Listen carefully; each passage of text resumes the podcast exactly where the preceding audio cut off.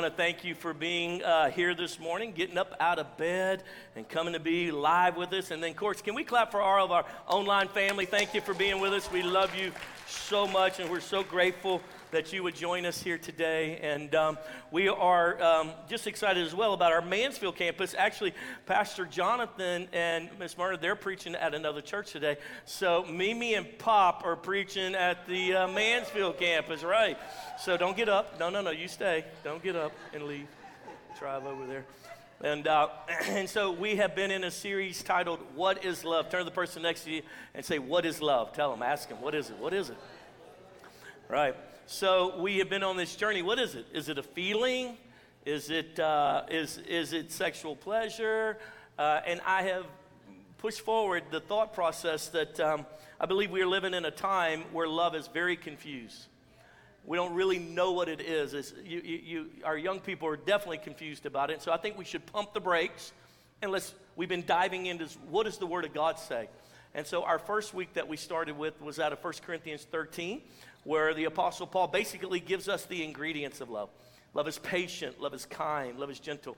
And then last week we went into part two, and that is um, we studied Dr. Les Perot's book, Parrott, excuse me, book, and he had these five ways that Jesus modeled love, and we really studied into those. They were magnificent. In fact, um, our team, our pastoral team, our leadership, they put together um, a little bit of resources for you if you throw the QR code back up. And these, um, you can pull your phone out and check this QR code, and we give you a list of resources that we as a team kind of have been ministered to uh, through these resources. There's some books there, there's some video series, and our team says that they're really good. I've, I've read through some of them, not all of them. So if they're anything heretical, just blame it on the team. It's not my fault. I, I didn't know. I'm just kidding. And so, but today uh, we're going to make a little bit of shift, and we're going to be talking about what is love in the context of a Christian marriage. And so this is going to be huge for anyone single. You need to be taking notes because I'll tell you, I went to multiple marriage conferences as a single man because I wanted to do it right. Come on, somebody say right. And then those of you that are married or want to be married or could be married or still married, uh, we, are believing, Jami and I today, that some of the things that we share with you are really changed your life. We have been married now for 30 years. That's right. Started when we were five. So there you go, forever frozen at 35. And, uh, and over these year, 30 years of pastoring and being married, we have learned a few things. And, uh, and what we found a lot in, in most of the marriage counseling that we've done, even in our own life, that most of the problems that we're really having, and you can statistically analyze everything, but it really comes down to bad habits. It really does. And so we want to take some time today and just really help you change some habits by pointing out healthy habits that we have learned from great men and women of God, from the Word of God, and then, of course, you know, just in our own development. Good morning. I'm so excited to get to be a part of this this morning. Doesn't PA look so cool in his hat? I love that baseball cap. It's the greatest. You know, whatever um, our heart and hope this morning is that you're able to grab nuggets, whatever season of life that you're in, that you're able to, we can support not only building our own marriages, but building the marriages of those around us. And that may be imparting into a younger generation healthy habits. That may be just supporting a friend and all those different things. So, so this morning, I just want to encourage you. This is not a moment for you to feel that you're judged or insufficient or to reflect on all the things that you're not doing well. Yeah. We can leave those moments feeling like like we've just feeling almost defeated. Overwhelmed but even, yeah. definitely overwhelmed. So if today is not the best day of the relationships in your life that means that god has your best days ahead and best days planned. And so whatever stage of life we're in we have to know and we have to hold on to hope that god has better and best days ahead. Amen. So I'm excited as we apply these principles to our lives and see what God what God does. Uh, some friends of our, our family was telling us recently they were at a marriage conference or a marriage night at a, at a very large church, and the minister uh, had a show of hands. He said, "How many of you guys really love your spouse?" And overwhelmingly, everyone lifted their hand. And then he said, "Now, how many of you love your marriage?" And hardly anyone raised their hand in the Christian environment. And the reason I bring that out to you today is because there is, there is Jami, there is Adam, but then there's our marriage. It's almost like a third entity, if you will. And cultivating a marriage, building a marriage, like building a house.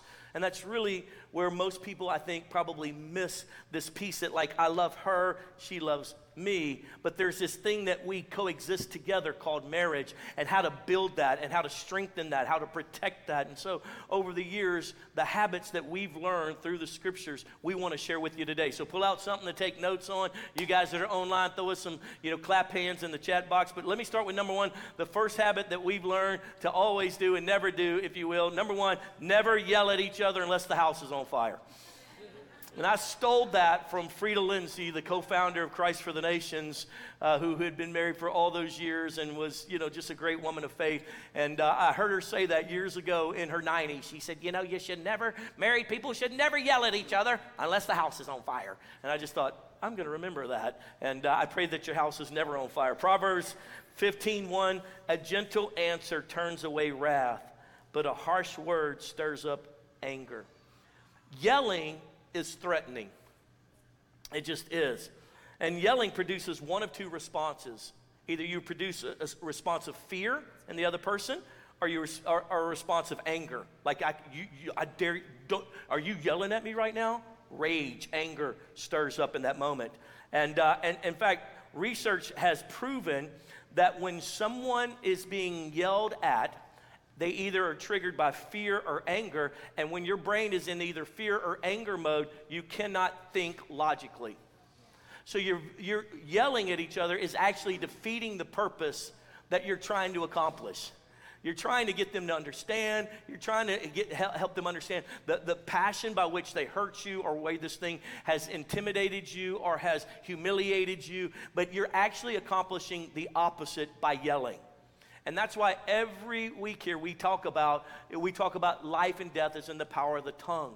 And some of you even thinking about how much you've been yelled at or how much you yell, and you think that's the only way. I'll never forget one time I was at, at a school doing a, a, a, little piece at a school, and as the kids were walking, and some of them were acting, you know, kind of stupid, high school, you know, and this teacher started yelling and cussing them up one side and down the other. And I finally walked over to her and I said, Hey, I don't think all that's needed. And she goes, That's the only language they understand is if I yell at them. And I'm like, no, actually, I think what they've done is now cut you off, and they're not listening to a word of what you're saying because of your approach. And you think it's working, but it's really not. So yelling really doesn't work. In fact, let me give you some of the results of yelling. Just jot these down. First off, it leaves both of you feeling awful by the end of it. It absolutely does. It closes off communication. Uh, it, it, it distorts what love really is it distorts love. You think, well, that's not real love, is it? Or that I just I'm just doing this because I love. Actually, it's distort. It infantizes your spouse. You're trying to make it, it literally makes them feel like a child if you're going to yell at them. I'm a grown adult. Don't talk to me like that. You've probably heard those statements. And then, um, more than likely, what happens when you're yelling is you say things that you never really meant to say. And let me just encourage you if this is a habit that you developed, you can change it. Because let me tell you something about habits. Habits are the result of doing something over and over again. And do you know how you change a habit or formulate a new habit? By doing the opposite thing every day for 30 days, you'll develop a habit. For those of you that have been reading the Word with us every day, you've been going through your Bible app, reading the Word, that's now starting to become a habit. We've been doing it 50 days. Today's our 50th day to read the Word together.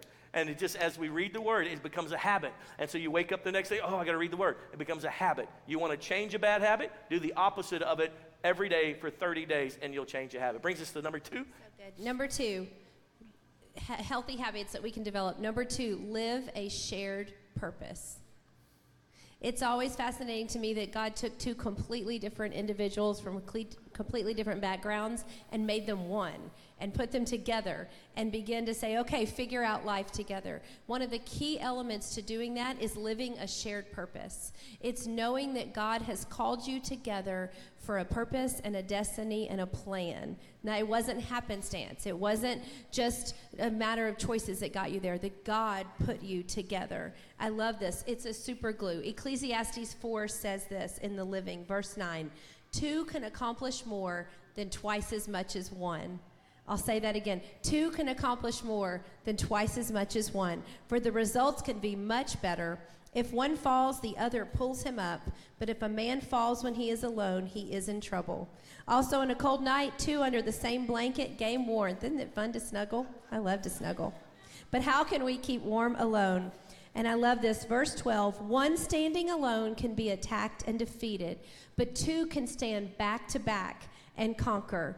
Three is even better, for a triple braided cord is not easily broken. A strong marriage with Jesus woven into every bit of what we do is the strongest marriage that you can have. Many times when people get married, they begin to focus on each other and they think it's only about each other. What I love about Ecclesiastes is it says two standing back to back.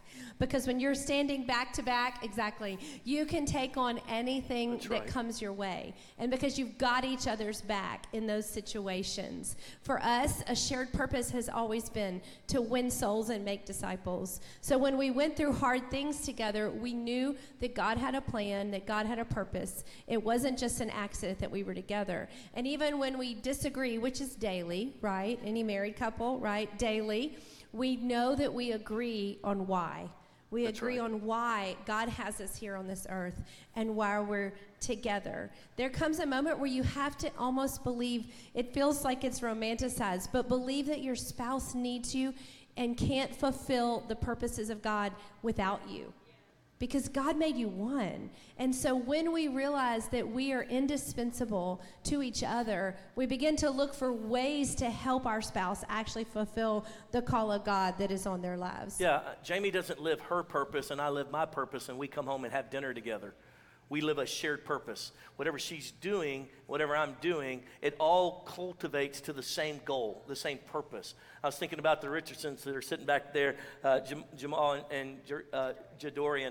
They, uh, they come together on Sundays and run our sound and our video. They sit in the sound booth. He runs audio. She runs all the video stuff that's happening on the screens behind us. Their daughter's sitting there on her iPad. They're doing it together. They are sharing a purpose. She's not. She, she's like, I'm with you. He's like, I'm with you. And it's funny to even watch them interact sometimes because she would tighten him up back there, like, you need to get that right now.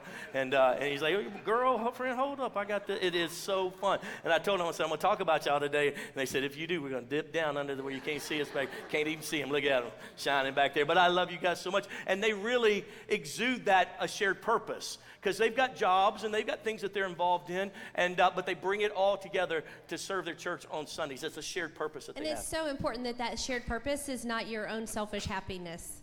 Amen. Right. It's it's it's proven over and over again that when you have a cause, when you have something bigger than yourselves that you live for, it's how well, you can be whether it's inside a marriage or not inside a marriage. It helps you with uh, any relationship to know why we're doing something together when we have a purpose that's bigger than ourselves. All right, number three? Number three. All right. Uh, be forever a student of love. Be forever a student of love. So when we opened the series, we talked about 1 Corinthians chapter 13, love is patient, love is kind. So I have learned over the years to constantly relearn love, to relearn how to express love. See, Jami and I are forever changing. Um, you know, people say all the time, "That's not the man I married." You know, the man you married, yeah, he was an idiot. He didn't have any. He had he had a truck note. That's all he had in his life. That's the bolt of- his responsibility. And he was a lot skinnier. And now here he is with all this pressure of a house note and insurances and all these. He has changed. She has changed. We've been through some things together. And trying to love her with an old love that I used to love her with doesn't fit with where she's at now. So we have to constantly be students of love, constantly relearning, re-educating uh, ourselves. And so we, year, you know, throughout the years, we've studied like like the five love languages. And when we started, your love language was uh, acts of service. She didn't care about anything else, just acts of service. Build me something, do something, help me clean the house. Well, that was acts of service. A couple years into it, all of a sudden it was affection and and um, and and I was like, well, wait a minute, or touch, physical touch. And I was like, okay, well, I thought it was acts. She goes, it's that too. It's both of them. Now at this stage, 30 years, she's like, I want all of them. I want gifts. I want I was like, wow. And so I'm forever a student of love, how, figuring out how to love this beautiful creature that God's entrusted me with. And the DNA of relationships, that's been one of our favorite resources that we've studied. Anything to say about student of love forever? Anything you want to add? All right, let's move on to number four. Number four, annihilate criticism. In the name of Jesus. not tolerate, not placate, not put up with, not feed, annihilate, Not justify. not justify. Um, recently, and and please forgive me if you love snakes in here. Sorry, I'll Katie. wake 'em- Sorry, Katie. Any non-venomous snake is welcome on my our property. But if you're venomous, I need you to find somewhere else to live, right? And so uh, we were walk, we were on the trail back in the spring last year, and as we came around the corner, sitting on the trail was a six-foot rattlesnake. And the one thing I'm learning about rattlesnakes, they think they own my house. They Your haven't property. learned I it's our property, it's Yeah. not theirs, right? So we don't tolerate rattlesnakes in our house and our yard and things like that, right? Sorry, Katie. We annihilate rattlesnakes that come. Others, that's fine. But criticism is deadly. It's poisonous. I get it. You're like, "Ah, you don't understand. I'm an analytical person. I'm an eight. I'm a one. I'm a C. All those kind of things. No. If you have become a habitual critic, then I warn you, I caution you that you are slowly but surely killing the people that you love around them. When I am critical of myself, of my world, of my kids, of my husband, of my home, of my job, I am slowly killing the things that I love so very much. Someone once said, Speak evil of only those things you wish to die. If you thought that that criticism, if, you, we, if the Lord really helped us understand how much we're doing when we're critical of our spouse, then I think we would pull so far back. We would be so much more cautious before we speak those things that don't have to be spoken. Amen? Amen. So many times we, um, we, we don't understand something, and because we don't understand it, then we criticize it. Yeah, it we judge it. and we judge it. But Corinthians 4 says, Judge nothing before the appointed time. Wait till the Lord comes. He will bring to light what is hidden in darkness and expose the motives of men's heart. It always, I always am disappointed in myself when I think I know why someone does something. Because the reality is, I don't know. Only God knows someone's heart. But many times, if someone comes, you know, if PA comes home late, I'm like, oh, he didn't care that I cooked dinner? Well, maybe there's traffic. Maybe there's a lot going on. But when I criticize decisions that he makes, when I criticize decisions of those around me, I'm actually killing our marriage. I'm hurting and I'm harming our marriage. So it's so very important that we speak life. That's what we talk about all the time around here, but that we speak life. It fascinates me that we give children room to grow. Right. We give children room to make mistakes, right? When your kids first tie their shoes, they don't do it right. And we're like, yay, you tried. Good effort. Good effort trying to pour that milk and spilling it everywhere. At what age do we cease to give people praise and credit for effort? Because all of a sudden, somehow, when they become our spouse, effort doesn't count. If They're it's supposed to not be perfect now, right? If it's not perfect, it's not good enough, hmm. Right? The Lord rebuke us all and say, Lord, show us where we're not giving people room to grow and room to journey. You know, somebody, your spouse comes home and says, Hey, you know, PA did, found a cool movie for us to watch yesterday, and I was like, Why? What is the point? Are you trying to tell me something with this movie? Is there a hidden agenda in the movie? Right? No, he just found a fun movie. But if I go, if I assume first the worst, then I'm killing a moment. I'm killing an opportunity that we could have together. Amen? Yeah, amen. I mean, uh, save the marriage. Stop criticizing each other. Build a marriage by speaking life. That brings us to number five. You ready? Number five, write this down. And that is commit to healthy intimacy. Commit to healthy intimacy. Um, I did this uh, survey recently, and I found uh, that couples that have intimate relationship, uh, sex, uh, five times a week, five times a week, A couple of things uh, proven to happen. Um, they're smarter, they're healthier, they hear God's voice better, they become richer, they, um, they grow taller, and they get abs. Who, who did you survey? Myself.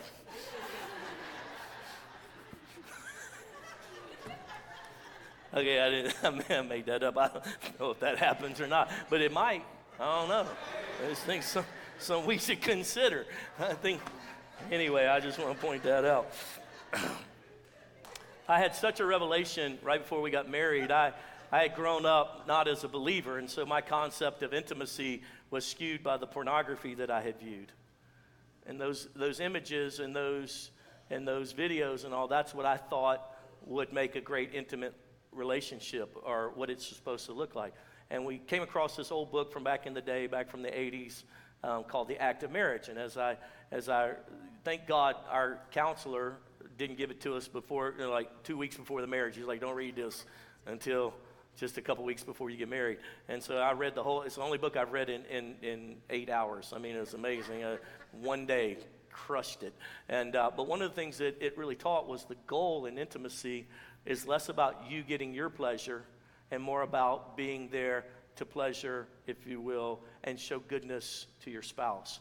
And if both of us are fighting, hate to use that term, but acting um, or trying to um, show love and pleasure to the other one, and that's the goal. And whether we get pleasure or not is not the goal. When that when that becomes thrown out, and I just want you, so then all of a sudden now intimacy changes from the act to it may be just cuddling, it may be whatever she needs to feel loved and uh, and intimacy. The beauty about intimacy is it's the only thing that God has given to a couple that they can't do with anyone else. That's the beauty of why it's so sacred in Scripture. That's the reason why we have such a demonic attack over the last, you know, 50 years in the United States to destroy it, to make it nothing more than a sex act opposed to what it was supposed to be, and that's intimacy. And with the you. coming recession, it's actually very low cost too. Can I just say? That's hilarious. So, you know. So the New York Post uh, this month actually uh, uh, posted this: people with strong religious beliefs have higher levels of sexual satisfaction, according to a new study done by the Journal of Sex. Also, another recent study showed by the Wheaton, uh, Wheatley Institute that uh, highly religious couples who, are, who have share a common faith report more satisfying sexual relationship than, this, than their secular peers. The findings actually complement a study that was done a couple years back by Stephen Cranney, published um, in the Reviews of Religious Research, which found that married religious couples also have more frequent and better sex. And why? It's because it's in the confines of not just their relationship with each other as a married couple, uh, but also before the Lord Almighty. And as a result, it's guiltless. Come on, somebody. As a result, it actually makes us healthier mentally, um, emotionally, relationally. And so that's why the beauty. So, so the truth of the matter is, is that lost people are not having, or unchurched people, people who don't serve God, are having less sex and not as good sex because of their selfish ambition that's connected to all of it. So, anyway, uh, not to embarrass you anymore, but there's a QR code. Put that same QR code up. I found an article that if you that you may want to go through. It's by Focus on the Family, people that I super trust, and they did an article: five things that experts wish um, you knew um, about a healthy sex in marriage life. And so, great article, really strengthened. Again, forever a student of love cultivating intimacy and, um, and making sure that we don't um, that we don't withhold from one another because it's real critical in the marriage if you want a healthy marriage. And this is some of the healthy habits that people get out of. And because they get offended so they withhold from each other that kind of thing. And it's the very gift that god gave so that your marriage could be strong and impenetrable by all the wicked things of the earth.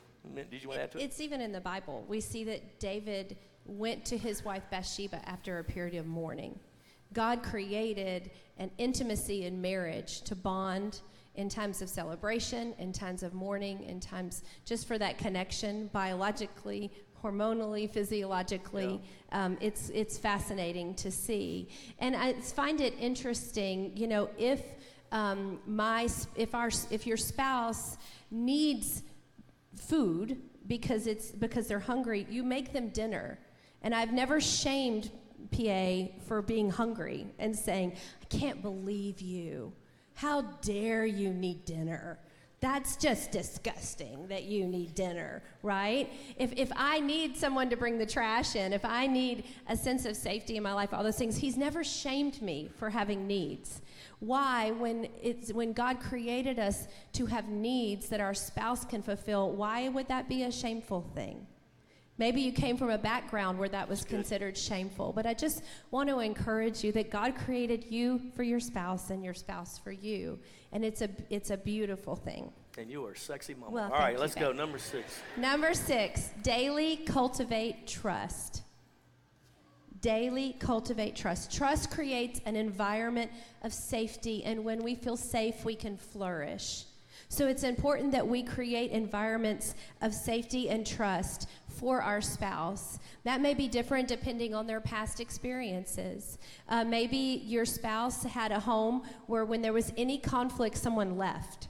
Someone stormed out and you didn't know if they were coming back. Well, then, when there's conflict between the two of you, if you tend to be a person who wants to leave, then you're feeding the narrative that breaks trust. You're, right. you're breaking that trust. It's important to understand your spouse and maybe what would have created a sense of, of to lose trust in that moment. For us, because we're always heading a million different directions and doing all kinds of things, we're always working to build trust together. For our whole lives, we've worked with other people.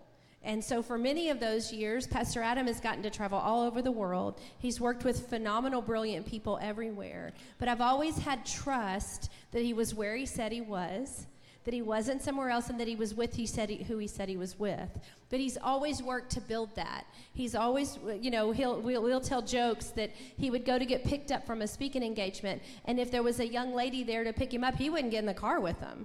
And they'd be like, We're just heading right over here. He'd go, That's fine. We'll wait till you find somebody to come get us or ride with us. Or we learned ahead of time to make sure the church knew that we weren't going to be picked up by just a single person, just one person of the opposite sex. Well, when, tho- when we practiced those things, built those habits, it built trust between the two of us. We know we're, we have location services turned on, right? Yeah, I was just going to say, too, being in ministry, that every time some pastor cheated on his wife, or every time some pastor ran off or minister ran off with the secretary, I recognize that that was going to literally affect my wife. As she's reading about that, or someone's telling her about that, or someone in counseling is telling about what they went through as their spouse cheated on them, and uh, and I recognize that those pieces are chipping away at well, will he do this to me? And so I had to build trust, even though I, I didn't I didn't do anything wrong, but I had to constantly be building it because the enemy was tr- constantly trying to destroy it. And so if there was unfaithfulness in your marriage back in the day, if there was something broken uh, that, that that you came from, then you need your spouse. You need to understand he went through that. His girlfriend did that to him, and so I'm I have to I own that I married all of you. I, I'm owned that I married every bit of what you went through, and as a result, I have to do more to build trust. And so, to Miss Jami's point, one of the things that we did was we downloaded an app.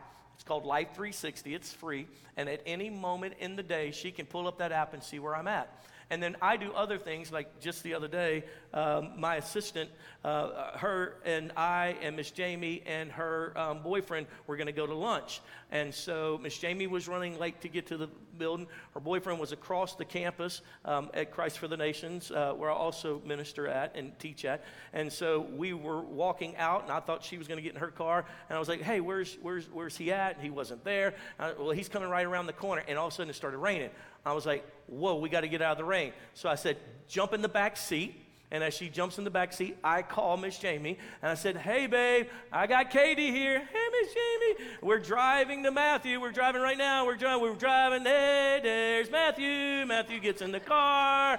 Everything's good. I'm not in a car by myself with a lady. You're here too with the with the uh, with uh, on phone. And she's like, Okay, all right. Matthew's here. Okay, we'll meet you there at the restaurant. All of that effort to build trust. That's all that for trust. Why? Because if she doesn't trust me, then I'm not going to trust her. And then we are killing the entity called marriage. I love her with all my heart. She loves me with all of her heart. But marriage, as many people have statistically proven, we don't like marriage. Why? Because we haven't built it right. Right? If you've ever been, lived in a house that you didn't like, then our point is let's build it right. We can build it right. We can fix some things. We can go change out that toilet. We can remodel. We can do some habits better. So And the Holy Spirit will speak to you, right? It's not out of fear. I don't get, I'll, I'll text him and I'm like, you know, household seven looking at Tangle Ridge right now, right? And he's not like, why are you checking up on me? No, I'm just staying a part of his life. But he always lets me know. I'll let him know you went to Chipotle without me. I really don't appreciate that. You should have brought me food, right? But it, it continues to build each, we continue to build each other wherever we are. Not because we're fearful, but we're continually adding to that bank account. The Lord may speak to you that there's things and habits that you have right now. Um, he doesn't, we don't giggle on the phone with someone that we work with. It's just simply simply not Right. engage. I don't. We don't text emojis. We don't text late at night to other people. We're we're never alone with the opposite sex. It's we don't run in the back room to have phone conversations Absolutely. that our spouse can't hear. We have s- together bank accounts. We have the same bank accounts. So, and that may be an area of trust that you need to discuss as a family and, and things like that. you know that. all my passwords. I know all your passwords. I don't have any, uh, you know, extra uh, uh, um, accounts on Facebook that she doesn't know about. Um, years ago, we had someone, uh, uh, you know, back in my day, back before Jami and I were together, and then once we were married, someone that was a friend of mine, it was an ex girlfriend. It's okay to say that right now.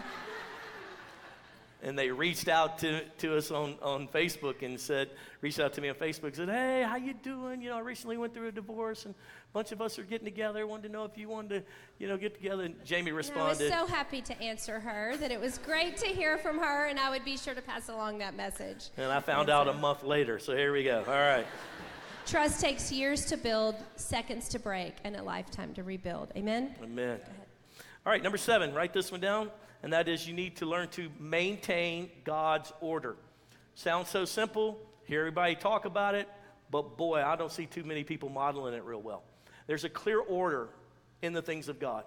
And there's a clear order for your family, for your unit. Let me just give it to you. Number one, first and foremost is God.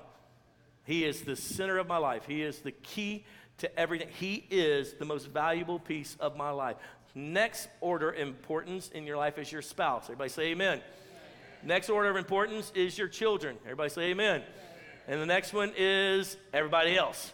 All right, now here's what happens. I watch marriages literally come under attack because an individual, so you've got the one individual, there's always a more outgoing and a less outgoing typically in a marriage.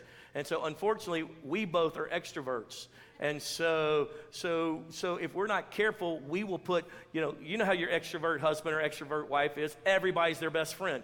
And so your introvert self, y'all plan dinner, but you go out to dinner and they meet someone and now their best friend's having a conversation with them for two hours and you're like, this was supposed to be our dinner time and you're over here making new friends and changing, exchanging phone numbers and talking about how you're going to get the kids together on a play date. You don't, this could be an axe murder. Like, what are you doing?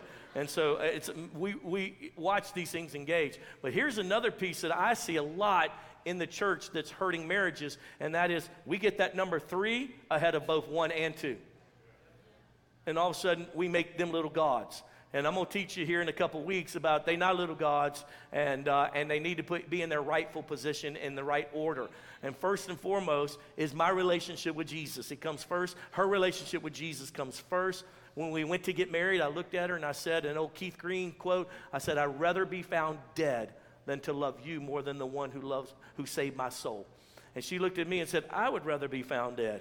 Than to love you more than one. So he is the love of our life. See, if I'm loving him, then he's rebuking me about how I'm dealing with her wrong. Right? If I'm in love with him, if I got Jesus first, and he's first, and I tell her all the time, you know, hey, listen, I need to go be with the Lord for a little bit. She's like, okay, absolutely, because I know he'll tighten you up. Okay? And then this is next. And I, and I told my kids, there was a moment when one of our kids wasn't acting real well uh, early on, and I looked at him, I said, I will make another one of you. Your mama is with me forever, okay? And so if you ever talk to her like that again, I will, I will remove you from the planet and I will make another one of you. I'm just telling you right now. Don't ever treat your mama like that. She, I love her more than I love you. You just need to know where you fall on the pecking order. You just need, and I love Jesus more than I love her. Spiritually speaking, our covenant is first and foremost with our God and our Savior. That's right. Right? It's who we will give an account to. My second covenant is to my spouse. That's a covenant. That's a right. serious relationship. It's a serious commitment that we made. And so we must honor our covenants in how we honor our spouse, how we honor the Lord. Amen? And so I would teach you, if you say that may be out of order in our lives, then what I would teach you to do is sit down and reorganize it. Just reorganize it. And you sit the kids down and say, We love you, but it's gotten out a little bit out of order. You walk in the room and you think you demand something. Mama's first, and once mama's taken care of, then we'll take care of you, just so you know. Daddy's first. Once he gets taken, God first, then daddy, and then you. Just need to know when you walk in, the, in the- when you come home from school, this is how it's going to be. This is how we live. And then everybody else. And I've watched again. This is where pastors, people always ask us, "How do you keep your family life separate from your ministry life?" And like we don't, because we live in proper order. Because we have proper order, there are times where I- if the, the church could be burning down and you can't get a hold of us because we're on our Sabbath together with the Lord.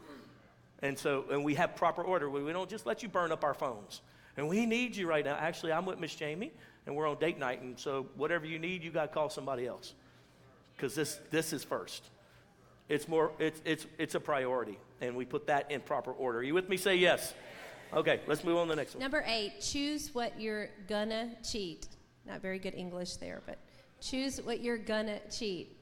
As we just talk about proper order, it's so important that we also realize that you can't, regardless of what society may tell you, be it all, have it all, do it all. Definitely not all at the same time. You're going to have to make choices of priorities and what you want to do. Number one, it goes back to that order. Number one priority is the Lord and our and our relationship with Him and our spouse. But but you we seem to think that we can do it all all day long and we wear ourselves out and then what we didn't get done we beat ourselves up because we didn't get it done. And so then we're what we don't physically try to overdo, we mentally overdo because we're constantly comparing, judging ourselves, and then never measuring up to some magical, impossible uh, thing that's been set out there. And so it's so important that we take a step back and say, I'm just not going to be good at that. I'm going to be really good at this. That's just going to have to fall by the wayside, and it's just going to have to be. Or be average at it, right? The, the, title actually comes from a book by Pastor Andy Stanley.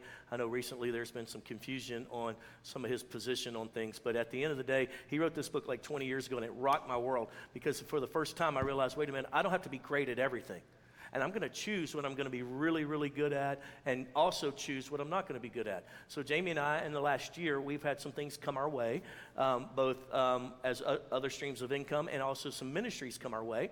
And so, as a result, we put a lot of effort and attention on that. And so, we made a choice. We're going to do that and, uh, and not get in the gym very much. And so, so made the choice, own the choice, you, you, know what I'm saying? Like, I just own it. Like, it's okay that I'm not that great at this because I've chose this. Does that, does that make sense, everybody? So as you make the choice and you just tell, tell your children, tell your, hey, we're choosing this. And uh, if you're going to choose Jesus and come to church on Sundays, you're not going to be as good at golf as you could have been. Bottom line. You're not going to have the tan being out on the boat every weekend as you because you committed to to being sure that you're in the house of the Lord, learning, growing, and ministering to others. So for sometimes too, it's making a choice to live at a different lifestyle because you're choosing to come home or choosing to not work seven days a week. It's a tough call because it literally affects then your choices of what you want to do. We, um, we last year, two years ago, when we bought a house, we told the kids it's called staycation now because we're not going on vacation because we chose to buy a house, right? But we sat down with them and we explained we're not doing both. There's you just need to Disney's going to be a channel for a while, not a destination, right? Because but guess what? We get to, you know, we get to go outside, we get to be together and they were like, "Mhm, yeah, we're not buying it."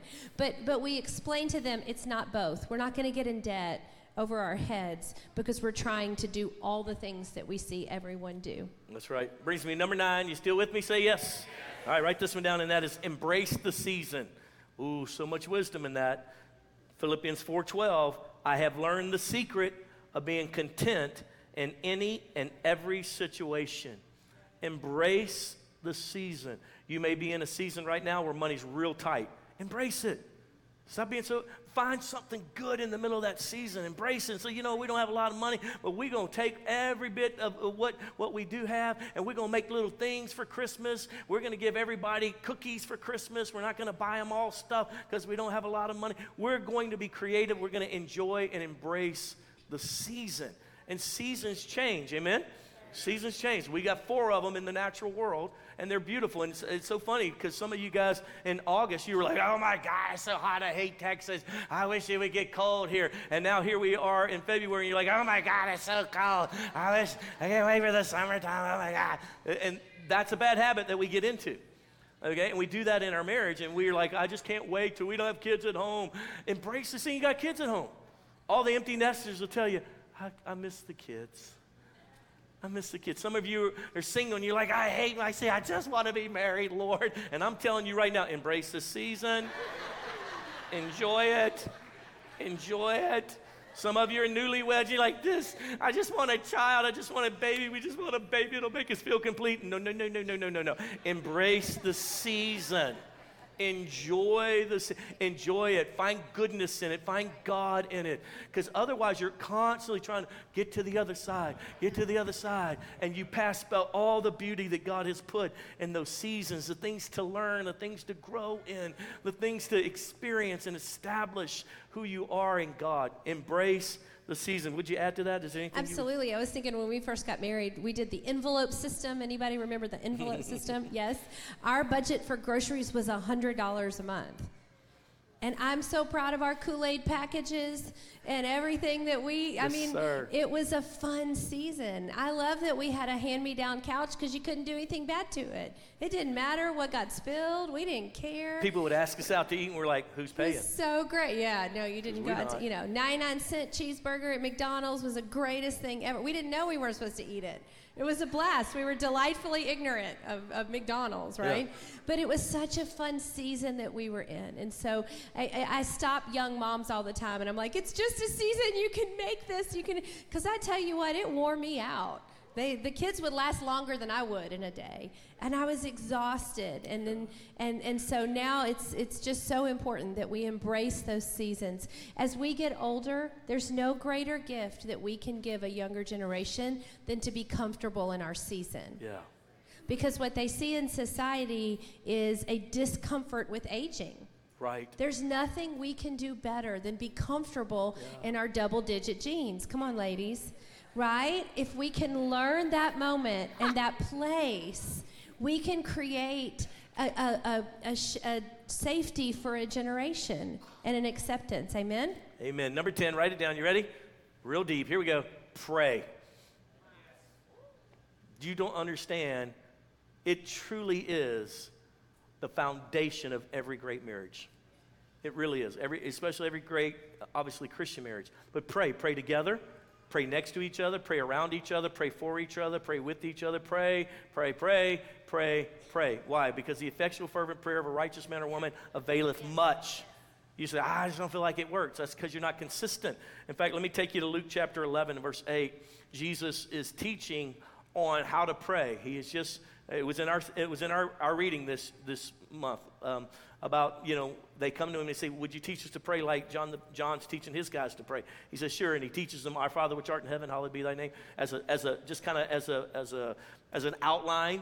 And then he goes further into that and he says, and, and I think I told you this a couple weeks ago. Uh, he says, he, he says, now look, when you, when you go before the Father, he goes, be like the guy who has a friend come late at night to the house, a get out of town guest stops in and is, and is in need. So he goes next door to borrow food from the neighbor, but the neighbor's already in bed, door's locked, doesn't want to wake up, but he keeps banging and banging. He says, And I tell you, that friend will not get up and give you what you need because he loves you or because he even cares, but because you are persistent and audacious and literally, Jesus says, this is literally how we should pray. Luke 11, 8 says, But I tell you this, though he won't do it for his friendship's sake, if you keep knocking long enough, he will get up and give you whatever you need because of your shameless persistence. And that's then when he continues on and says, Therefore, knock and the door will be open. Seek and you will find.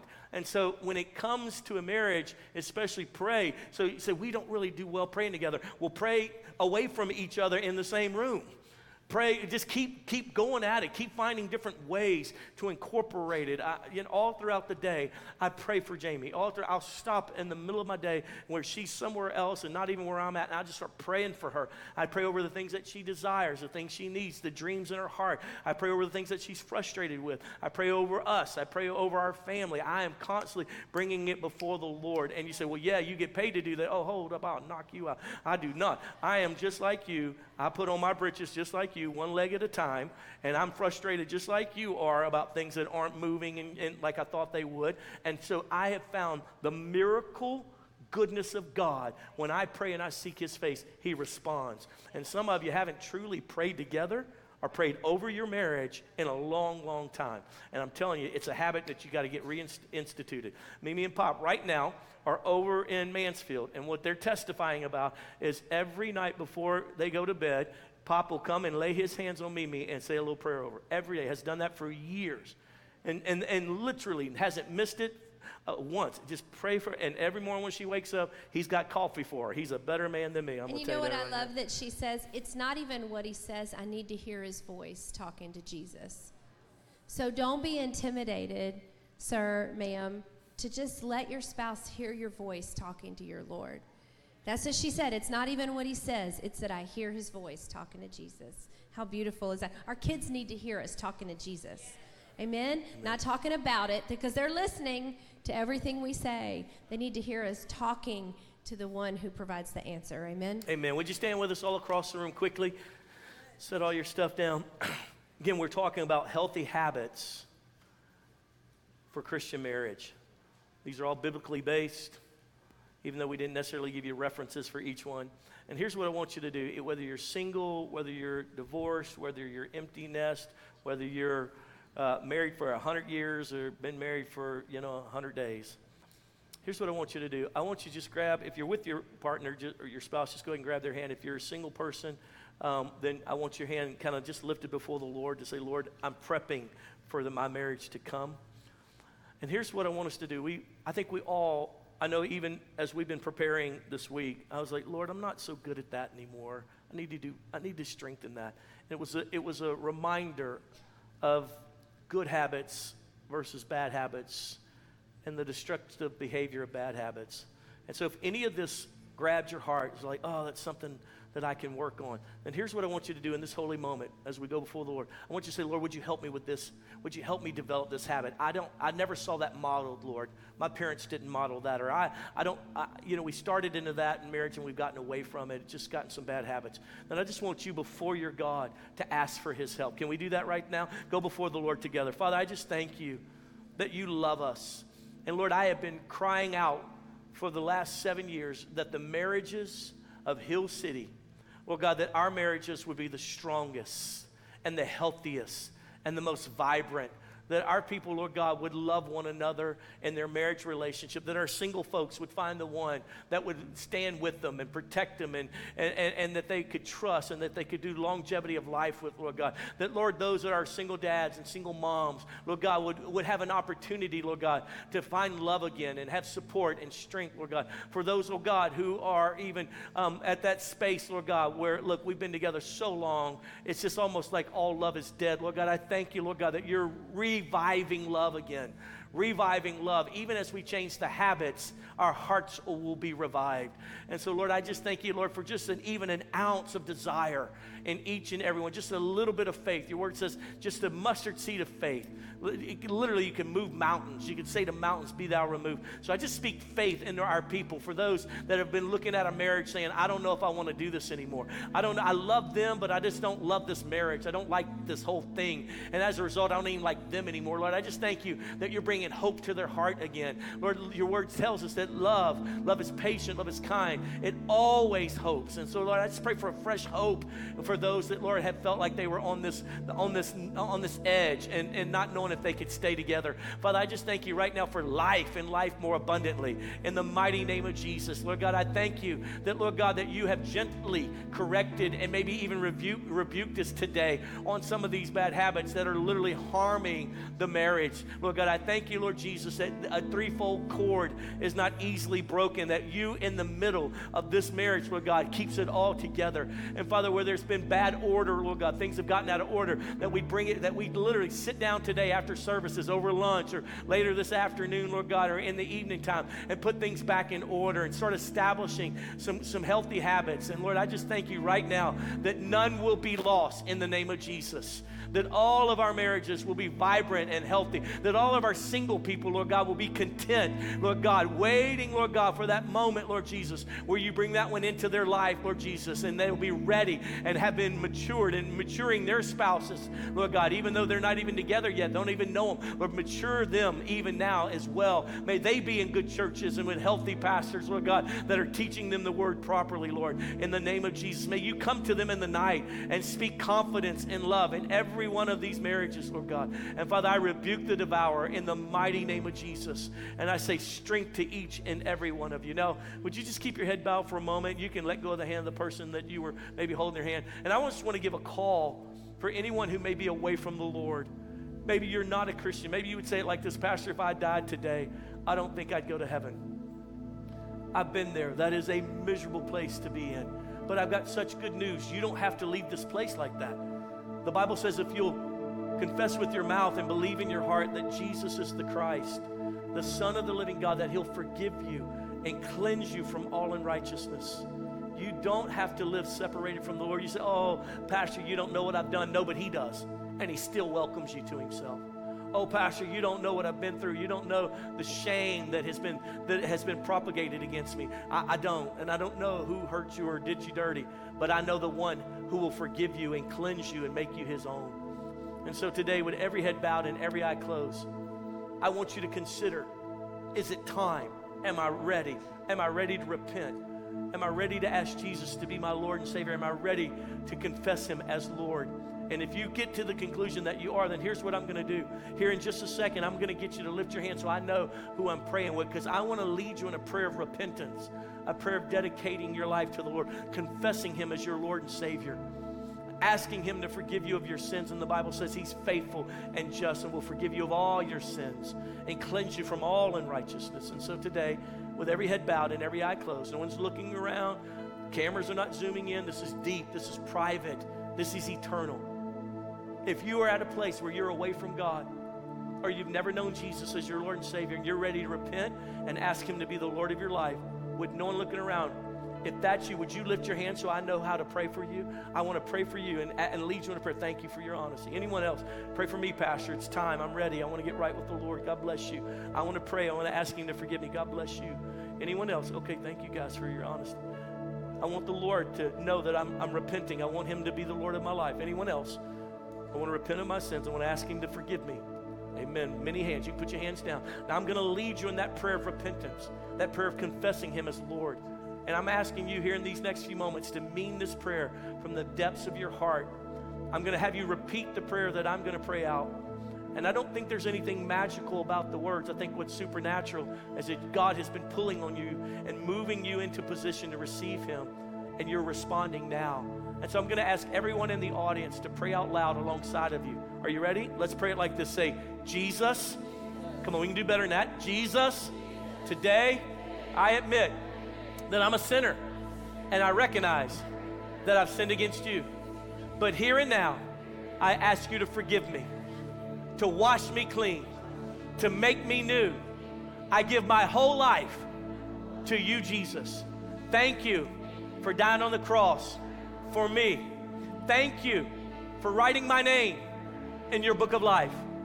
Fill me now with your Holy Spirit. I promise to serve you all the days of my life. In Jesus' name. Would you keep your head bowed for just a moment? Father, I pray right now that men and women who lifted their hand, who repeated that prayer, who called out to you, I pray right now they would feel peace. Peace. They're not fighting against you anymore. They're not running away from you anymore. They've surrendered.